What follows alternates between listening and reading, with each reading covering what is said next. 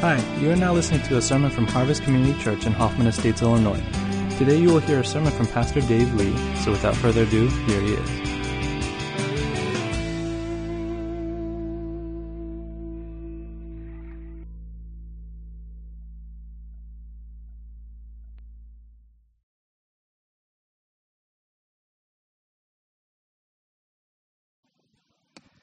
Morning. That, of course, was a clip from one of my favorite movies, Amadeus. Would you raise your hand if you have seen that movie? Good. If you haven't, that's your homework assignment for this week. It will help you continue processing this very important topic of envy. You know, we're working our way through a series, a short one, on the 7 deadly sins, and we're calling it Virtue and Vice.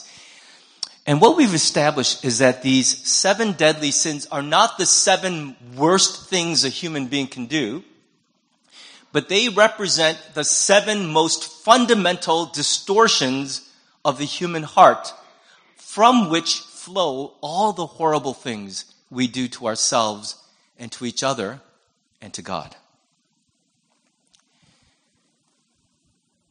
The film Amadeus traces out in the most compelling way the story of envy and the effect that envy has on a human being.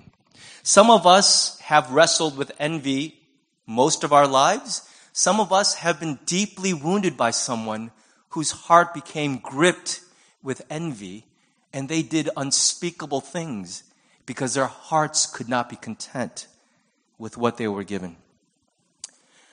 Amadeus traces out the story of Antonio Salieri, who was, in fact, like he claims, one of the most famous composers in all of Europe at the time. And what he prayed for all his life was for musical greatness. And he said to God, if you will give me that greatness, I will give you the dedication of my whole life. And in fact, I will use that greatness to bring glory to your name. And for a good part of his life, that's what was happening. He was getting favor, position, status, fame. And then a young upstart named Wolfgang Amadeus Mozart came on the scene.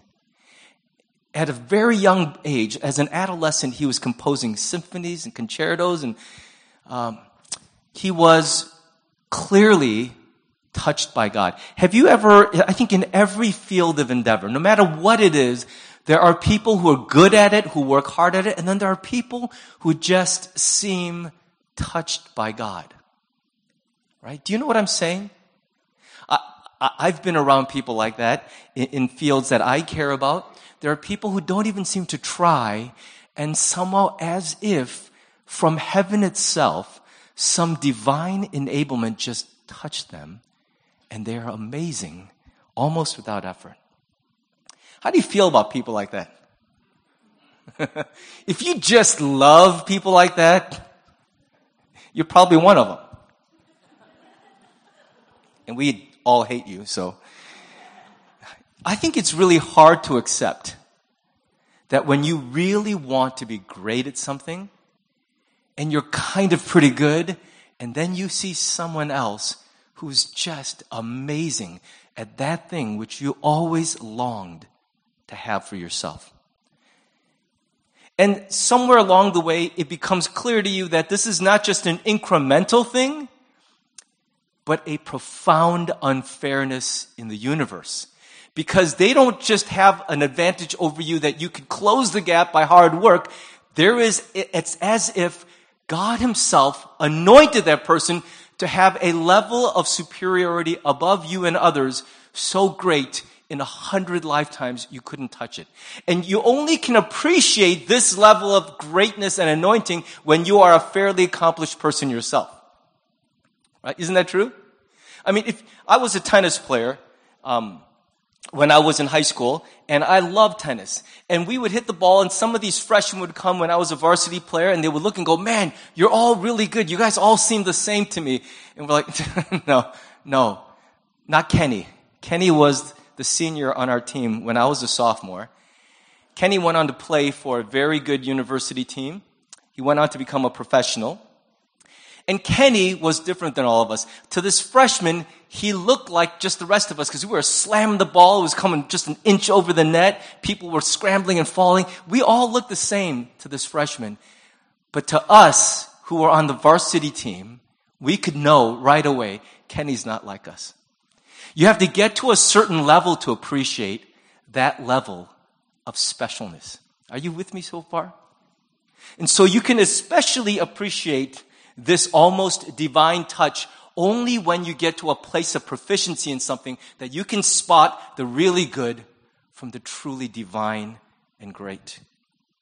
And if you love something with all your heart, it can be really galling to see that the thing you want most was given to someone else. And that maybe for the rest of your life, you will never really catch up and attain that level of greatness. What and who we envy reveals a lot about our hearts. If you study your own envy, you learn a lot about yourself.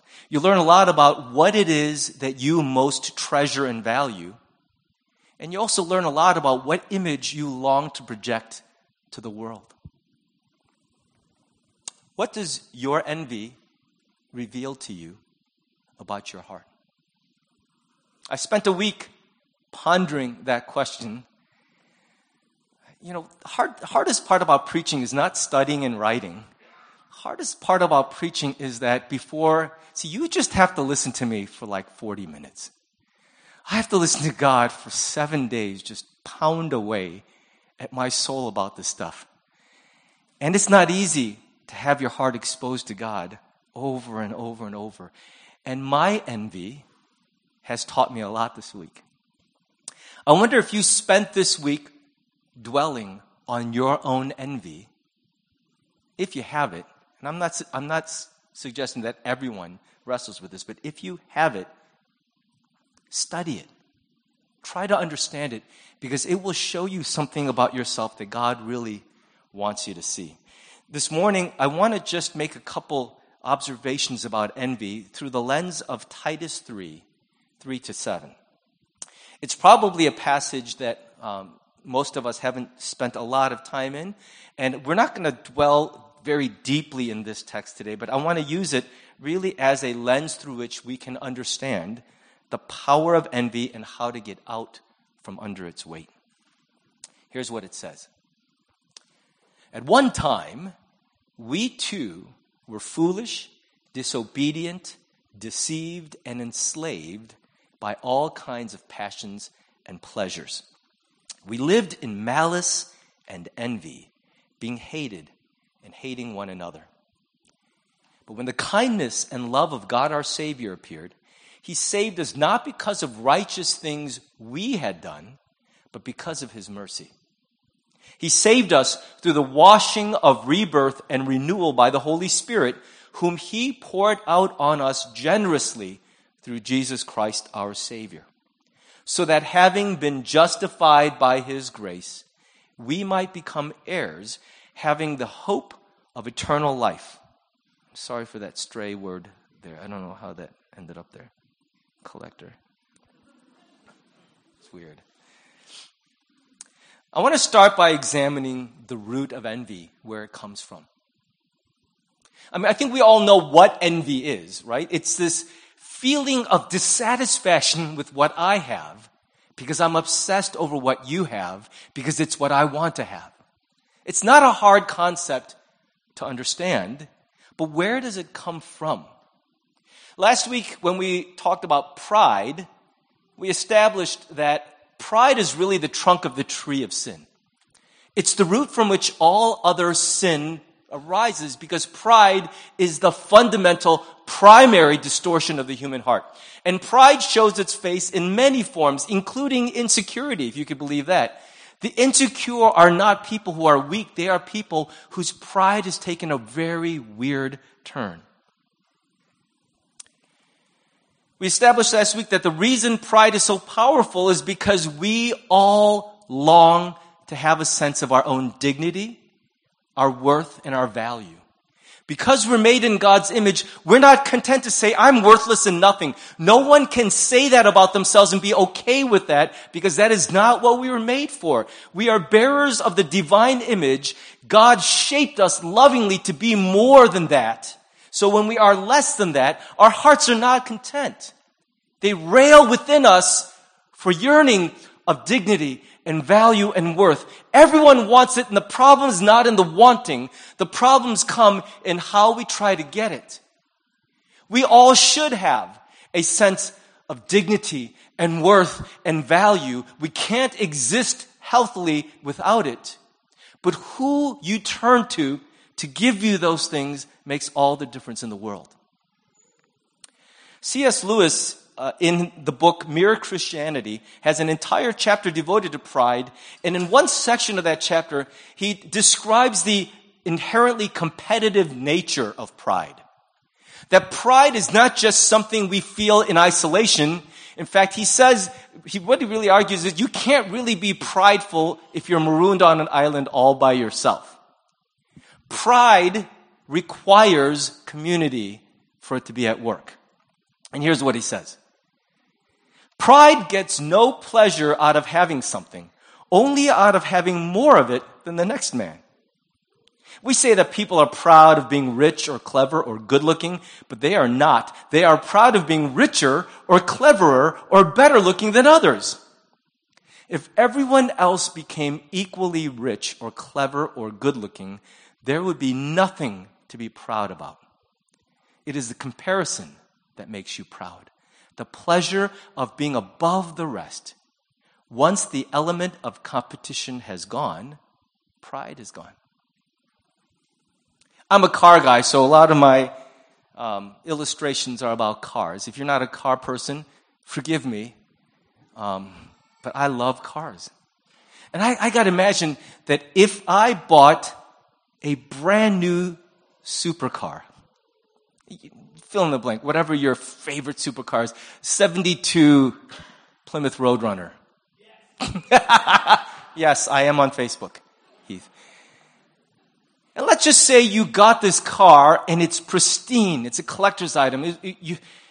And you were so looking forward to driving up to the next church picnic to be like, vroom, vroom, vroom. And everyone's going to be like, what is that? Who's that? And you pull into the parking lot and everyone there has a collector-grade Barrett Jackson auction quality muscle car. How do you feel in that moment? Do you feel like, oh, I'm so happy that everyone in my church has an awesome car like I have? Maybe. But a side of you is stinging because you longed to show everyone this great thing you have. But when everyone's special, no one's special. I think the competitive, comparative heart of pride is what we see when we're in the, what would you would call the aggressive or offensive layer of pride. But pride also has a distorted version. See, pride says, I feel great because I have more or I am more than someone else. But what envy is a weird distortion of pride that says, I feel terrible because I see that I am less or I have less than someone else. Whereas pride is trying to score as many goals as possible, envy is paralyzed by the fact that someone else is scoring more goals than me. They're the two sides of the same coin, but it's a distortion of the human heart that creates so much damage. The envious person seeks to find their self-worth by comparing themselves with others. They only know how to feel about themselves if they have someone else to compare against. I mean, if you were the only human being born by yourself on an island and lived there all your life, would you know if you're tall? I think I am. I'm definitely taller than the lizards and the koala bears and everything else I'm on this island with. I think I'm very tall. You can't know things like I'm tall unless there's at least one other person. So if I'm standing next to Brett Driscoll or John Warden or Andy Chor, someone taller, I'm like, I'm not tall. I felt tall until they walked in the room. And now, darn it, I'm short. The envious person can only see life through this lens. I know what I am only when I stand next to others and compare. It's how I know where I stack up. It's a sanest way to live if no one else has given you an unshakable sense of worth and value and dignity. If all your life you've had a scramble to earn it for yourself, if you grew up under a home where the only time you ever heard praise was when you did a good thing, the only time you were ever accepted and loved was when you did better than your siblings, when you did better than the kid down the street, if that's the only way you ever received praise, you are going to be a mess. You're going to become an envious person because you were never given any idea that you could find worth by anything other than comparing yourself to other people. And it is an exhausting and horrible way to live your life. The rise of social media has been hell on earth for envious people, hasn't it? How many times have you staged a photograph to look even better than it felt in the moment? Because you are aware of how many people would cast an idea about your life's quality based on that snapshot. And how many times, having posted it, have you been defeated when you scroll down and go, dang it, their graduation party looked way more awesome than our graduation party. They had a DJ and a dunk tank and what? We had some balloons and we had some hamburgers and we had my iPod on a Bluetooth speaker. See, I think the rise of social media has done so much damage to the human spirit because there are so many people who only know what they're worth when they compare themselves with others. They're momentarily inflated when they look better and horribly defeated the next moment when they look worse. Joseph Epstein, who is an essayist and a very witty person, wrote a very, very readable book on this topic of envy. He used to be the editor of the American Scholar magazine. And he said this, I think it's one of the greatest quotes about envy. Of all the deadly sins, only envy is no fun at all. He's not a Christian, so... that adds a little flavor to what he's saying, but look at that list, and you see how intelligent and witty it is. There's a lot of fun to be had with all the other ones. Right? Isn't that true? Except envy. There's no version of envy that feels awesome. Oh, I love feeling this kind of envy. They have so much better stuff than me. It's awesome. See, everything else has a pleasure side. But envy is only suffering. Envy promises nothing but misery. There's no pleasure in return. If you live this way, you are never going to be a joy-filled person until God takes from you that envy. And envy has a tremendous cost, a tremendous, terrible cost. Paul writes in his letter to Titus, do you remember before we were Christians that this was the normal way to live? Our relationships were marked by all kinds of malice and envy, and as a result, we hated each other. And it was because each of us were slaves to foolish things. We let these stupid, weak things absolutely control our hearts. We were incapable of being happy for ourselves or for anyone else because we were enslaved to passions that were deceiving. We couldn't know how to be different. And as a result, the way that we lived with each other was we hated each other. We were filled with hatred because ultimately we were also filled with hatred for ourselves. Envy begins with the statement, I hate my life. Have you ever said those words? I heard those words this week, spoken by someone I love very much. I've spoken those words many times. Have you ever just, when you cry, you're like, I hate my life, right? Remember the apparently kid who had like 15 seconds of fame? And in another video, That's what he kept saying. "I'm alive." I feel like that's the national anthem of our country today. "I hate my life." And that's what envy does to you. You hate what you have because it compares so unfavorably to what they have. But it's not long before "I hate my life" becomes "I hate your life." And then soon that becomes "I hate everybody. I just hate everybody. I am so over all of it." See, the envious, because they try to gain self-worth through comparing, they see life as a zero-sum game. You know what that is, right? A zero-sum game in game theory is a game in which there is a limited number of points so that if someone else wins, you by definition lose. Another person's gain is my loss. That's what musical chairs is all about, right? I mean, everyone else gets a chair, you don't get one. Their winning equals your losing, and then they take out another chair. It's a horrible, devious game. I don't know what we're trying to teach children with that game, except that life is cruel and you're going to lose. And because the envious person seeks to gain worth by comparing, they think that everyone else's winning equals my losing. And they're tortured by that idea. Everyone else becomes a rival, a threat, a reminder not of what I have that I want more of, but that they have something, and that means I don't have it. I think envy becomes even more of a problem when what we see is that the other people who have so much more of what we want seem to get it so effortlessly. In fact, they didn't even want it. I was just tiptoeing through the daisies, and all of a sudden, bam, I'm a musical genius. I think that's what made Salieri so mad about Mozart, was this guy was so irreverent, so arrogant, so irreligious. God got zero glory from Mozart.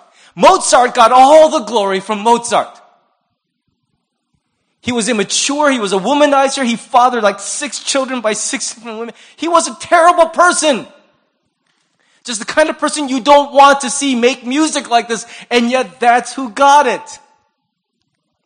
And it drove Salieri to madness because Mozart didn't even seem to practice or try. He would just sit down and in one try with a pen, just start writing scores.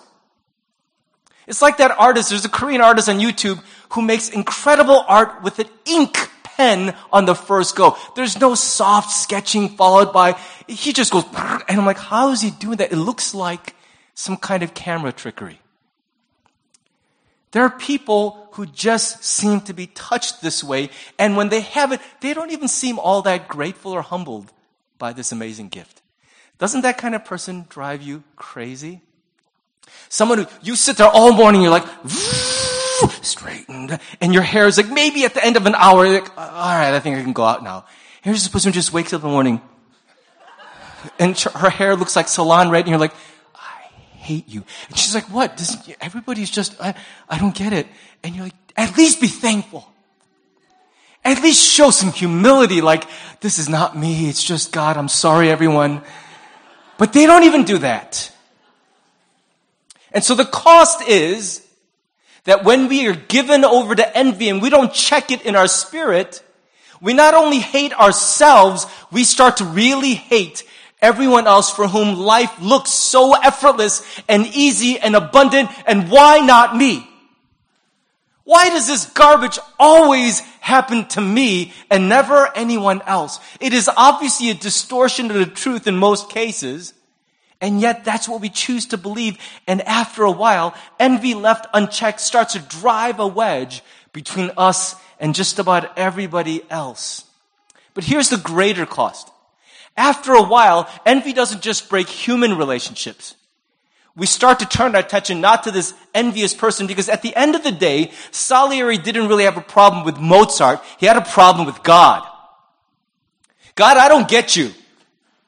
All my life, since I was a boy, I prayed for musical greatness, the kind I see in that donkey of a man, Mozart.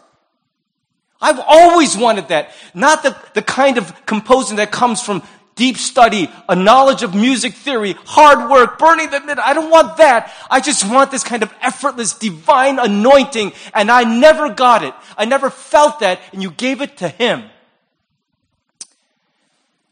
And all I ever wanted was to glorify you. All this guy seems to want is to glorify himself. And so if that's how it works, then I don't just blame Mozart. I blame you, because it's on your watch that this kind of injustice fills the earth. It's not long before envy left unchecked begins to drive a wedge between us and God, who's supposed to be in charge, the superintendent of this place. Who's in charge around here anyway? Who's in charge of the distribution of blessings? Because obviously he doesn't play fair. And after a while, you start to hate the God who stacked the deck so unfairly against you. Envy is sin in part because it lacks gratitude. Because envy obsesses over what it doesn't have that others have, it cannot see just how much it has already received. The envious person isn't living a life devoid of blessing, but their life is filled with blessings that don't count, because the only blessing that matters right now is the one they have yet to receive. The truth is, Salieri, and this is a real story, okay? This is not, it's a little fictionalized in the film version, but it's based on real stuff. And Salieri, in fact, was one of the most influential and famous composers in Europe in his time, in the late 1700s to the early 1800s. He was one of the top guys making music in Europe. In fact, for 36 years, he served as the chief composer and music maker, the Kapellmeister of the Austrian Empire. He counted among his students, listen, he taught Liszt, Schubert, and Beethoven as among his students. I mean, that's not some guy who's like a hack wishing he could be somebody. This was a man who had substantial musical chops and a reputation. If he really, really wanted to glorify God through his music, nothing was stopping him. He had all that he needed to do just that right where he was. And just like that, Salieri thought, so what? None of that counts now because Mozart.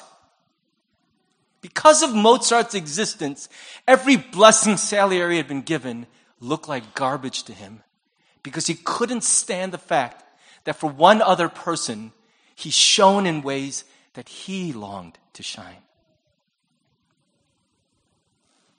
I think that casts a little doubt on the sincerity of Salieri's claim, if you will give me this, I will bring glory to you. Why couldn't he do that with the abundance that he had already been given? Why did someone having more mean, I will not until you give me that as well? Do you know how many people have a happy family and are destroying it because someone else has a happier one?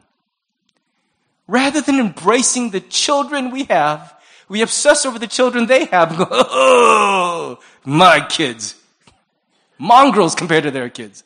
Do you see the way their kids were like, hello, father? And like, the kids never, and you know, you got kids, they're healthy, 10 fingers, 10 toes, whatever, everything's there. And you can't even appreciate it because you're obsessing over how they're not like somebody else's kids. As a result, you throw away what should be building gratitude, because someone else just happens to have a little more. That's the great cost of envy, is it starts to break every relationship. You start to hate your own self, and then you hate everyone else, and then in the end you hate God who's left. You can't hate the whole universe and ever hope to feel okay, can you? The great cost of envy is that it breeds hate towards everything and everyone. What a depressing place to end. So let me give you one last thing. Now, when I say the remedy for envy, I don't mean some tidy little, oh, here's what you do and it's just going to go away. I'm talking about where to look to begin finding hope and a way out. Envy leads to an inability to love ourselves, an inability to love other people, and ultimately an inability to love God who's in charge. But in his letter to Titus, Paul says, do you remember that that's how we thought about life? It's how we lived. Everyone else has a better life than me. Everyone else has more, gets more, are more, and why not me? Those are the three favorite words of the envious person. Why not me? Paul says, here's what changed everything. All that changed when the kindness and love of our God, our Savior, appeared. Until then, we didn't have any other way to measure our worth besides comparing ourselves to other people. And then one day, God sends his son, Jesus, who loves us and accepts us, not because of anything we'd done, but simply because he had compassion on us. Because he wanted us. He cared for us. He loved us the way a mother or father loves their baby before the baby does a single thing to deserve it. Can we just admit, babies do jack squat to earn our love and care. They're useless. I don't mean to be cruel. I'm just saying, tell me what your baby does in the house that warrants all that attention and priority. They do nothing. They just sit there and make messes and steal your sleep. Why do you love them? It has nothing to do with them. It has everything to do with your heart. You love them because you made them. They're yours. And your heart just can't help it. Later on, all that becomes much more conditional. But I'm talking about babies, not children, and certainly not teenagers. But I'm talking about babies. We love babies the way God loves us. And here's the crazy thing. When we start acting like teenagers, God still loves us like his babies. I don't understand that.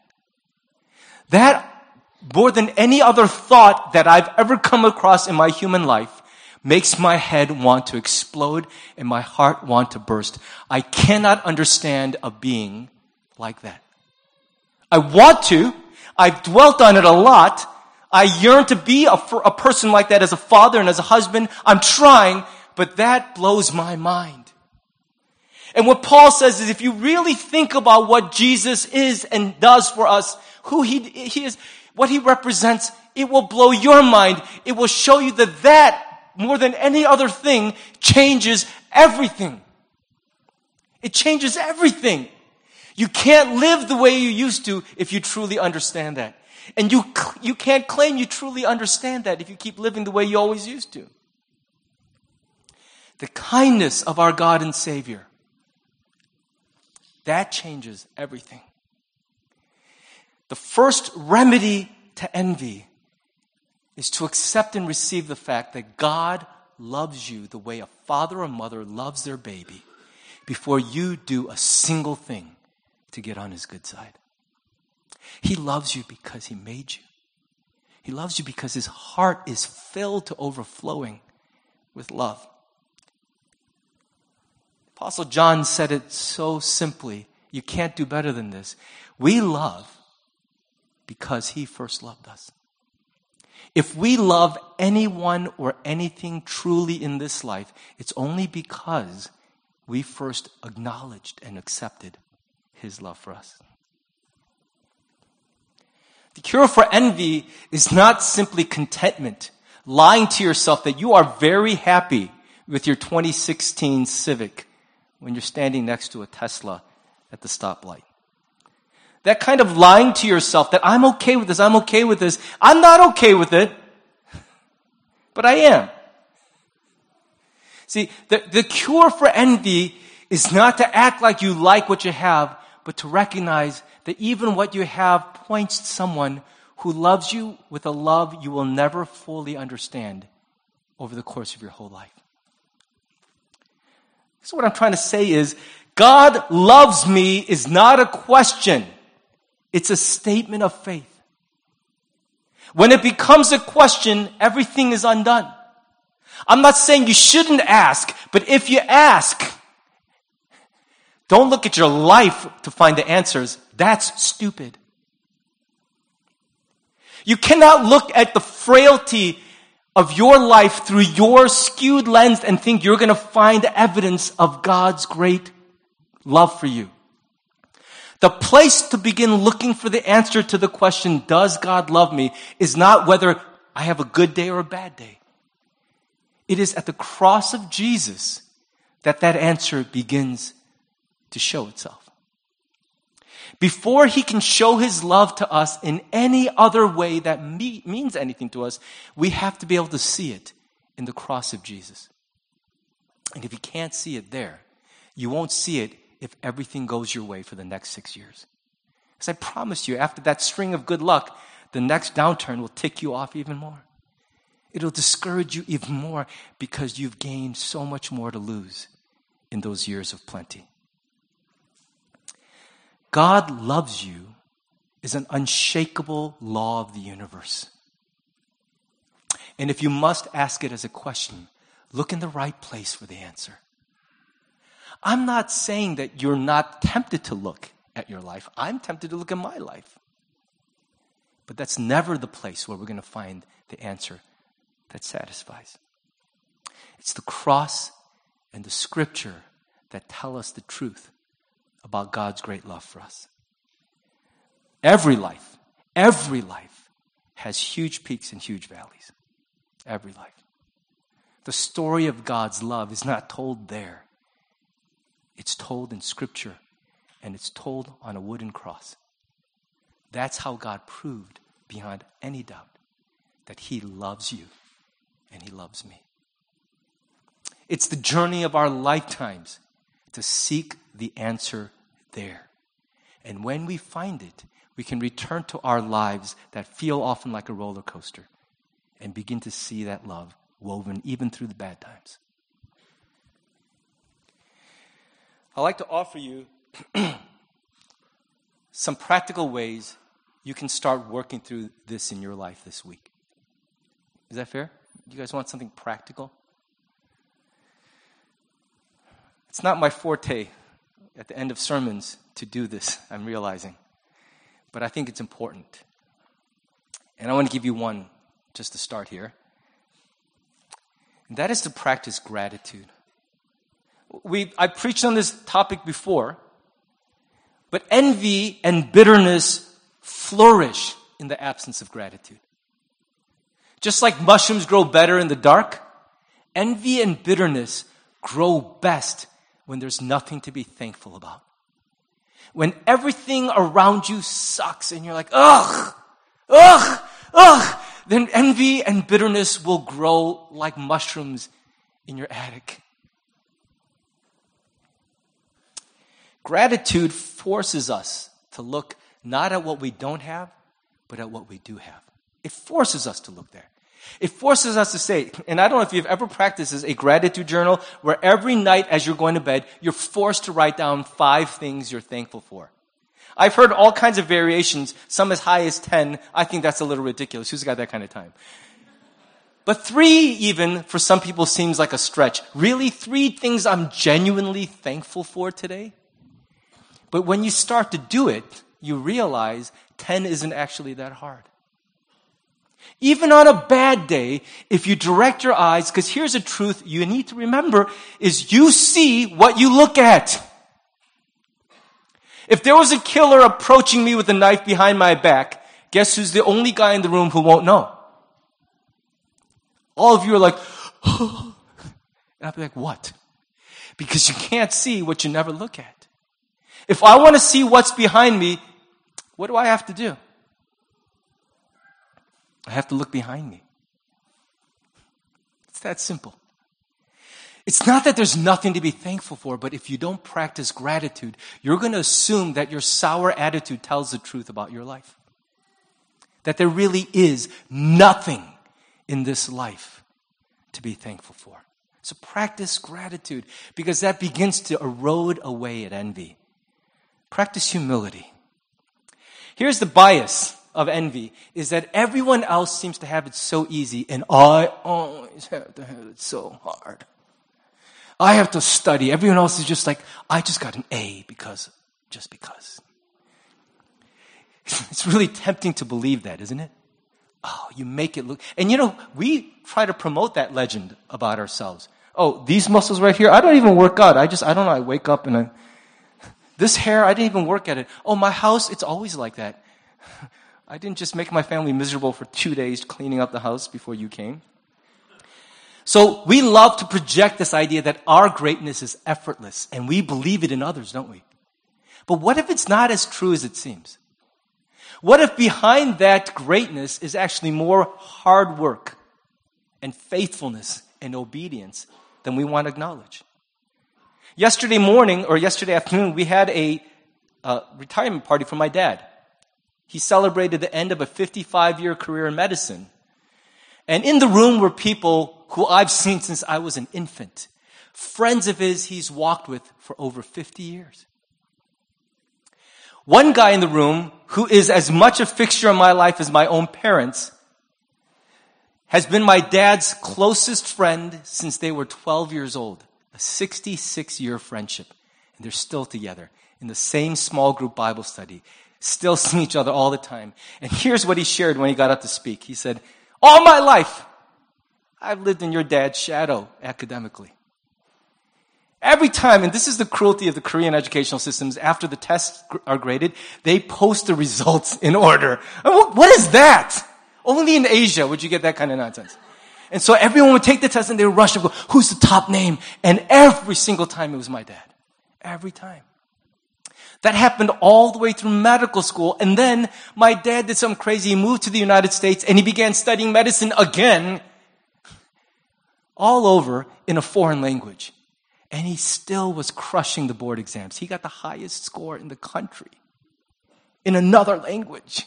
And this guy's like, what do I got to do? Catch up with this guy. Now, the funny part of that story is the subtext was, I don't get it. Like, how does he do it so consistently, so naturally? Here's what everyone didn't see that my family got to see. Is my dad hunched over in our closet. We lived in a 2-bedroom apartment for years.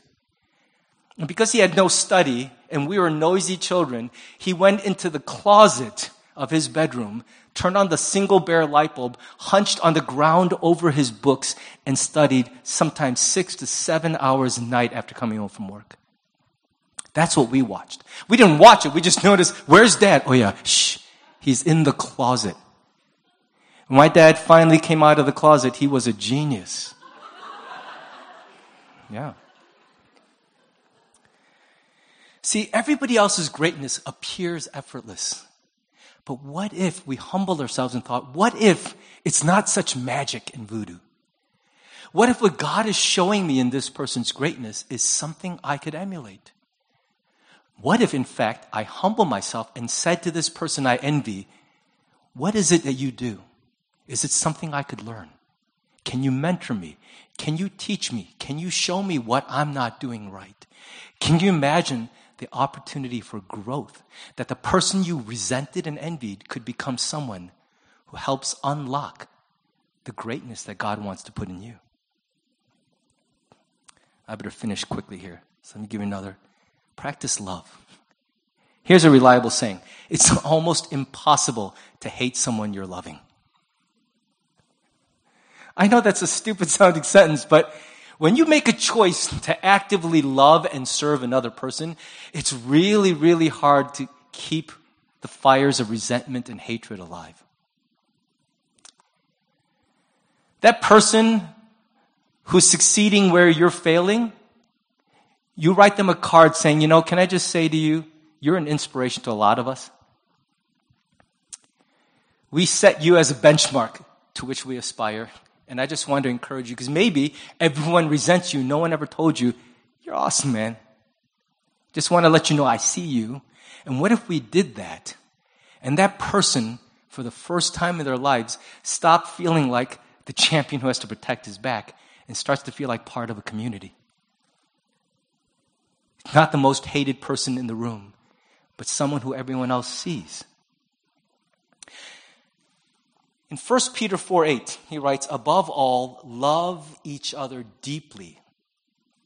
This is so profound because love covers over a multitude of sins. You could argue that every one of the 7 deadly sins finds its antidote in love.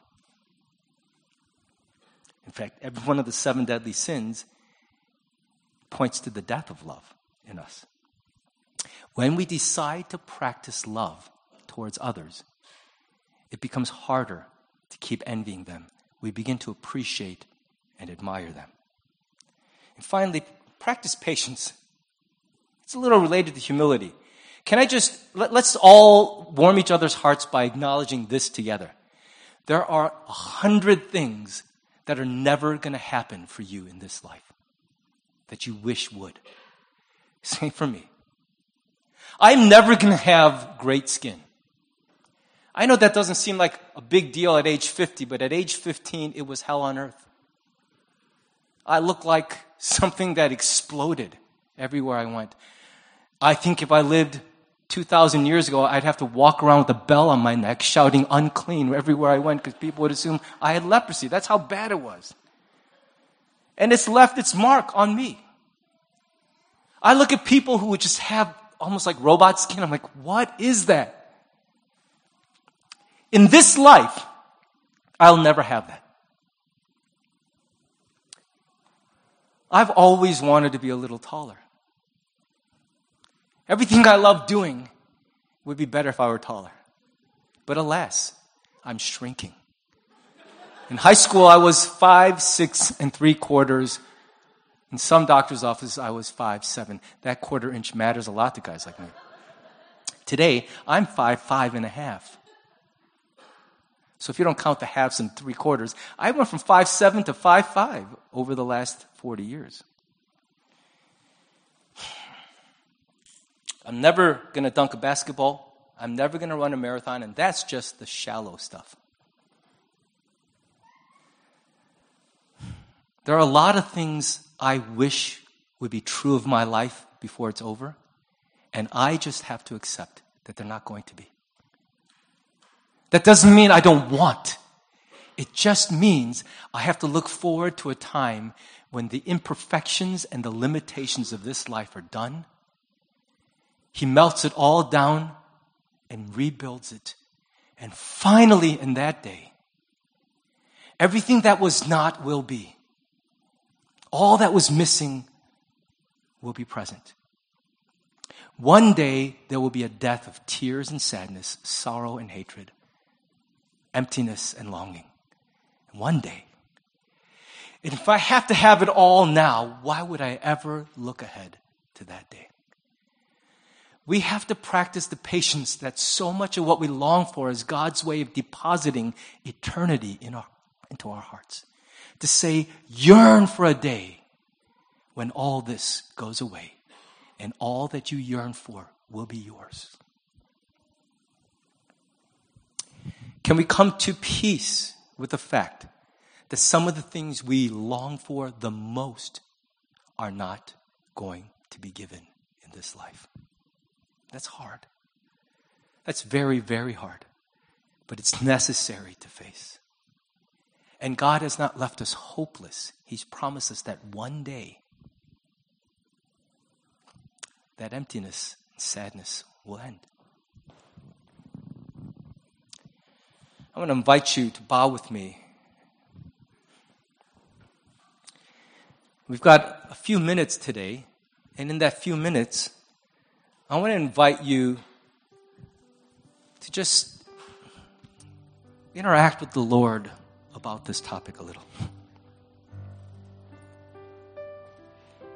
Maybe the place to start is not by looking for envy, because sometimes just by admitting envy, it wounds our pride. It makes us say someone else is better than me. Maybe the place to locate envy in our life is by first looking for the bitterness, the resentment, the conflict.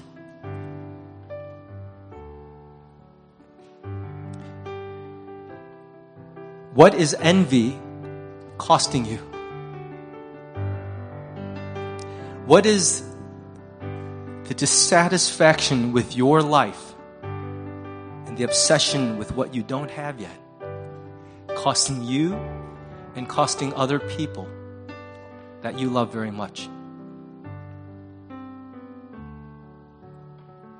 Could you be missing out on this great news? that God has something really great for you. He wants to bless you and fill your life. But you got to be willing to accept the life that He gives you.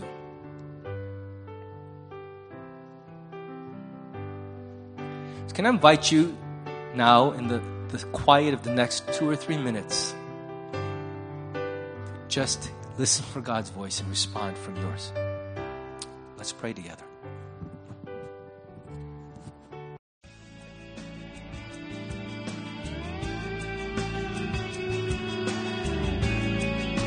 Thanks for listening to the sermon from Harvest Community Church.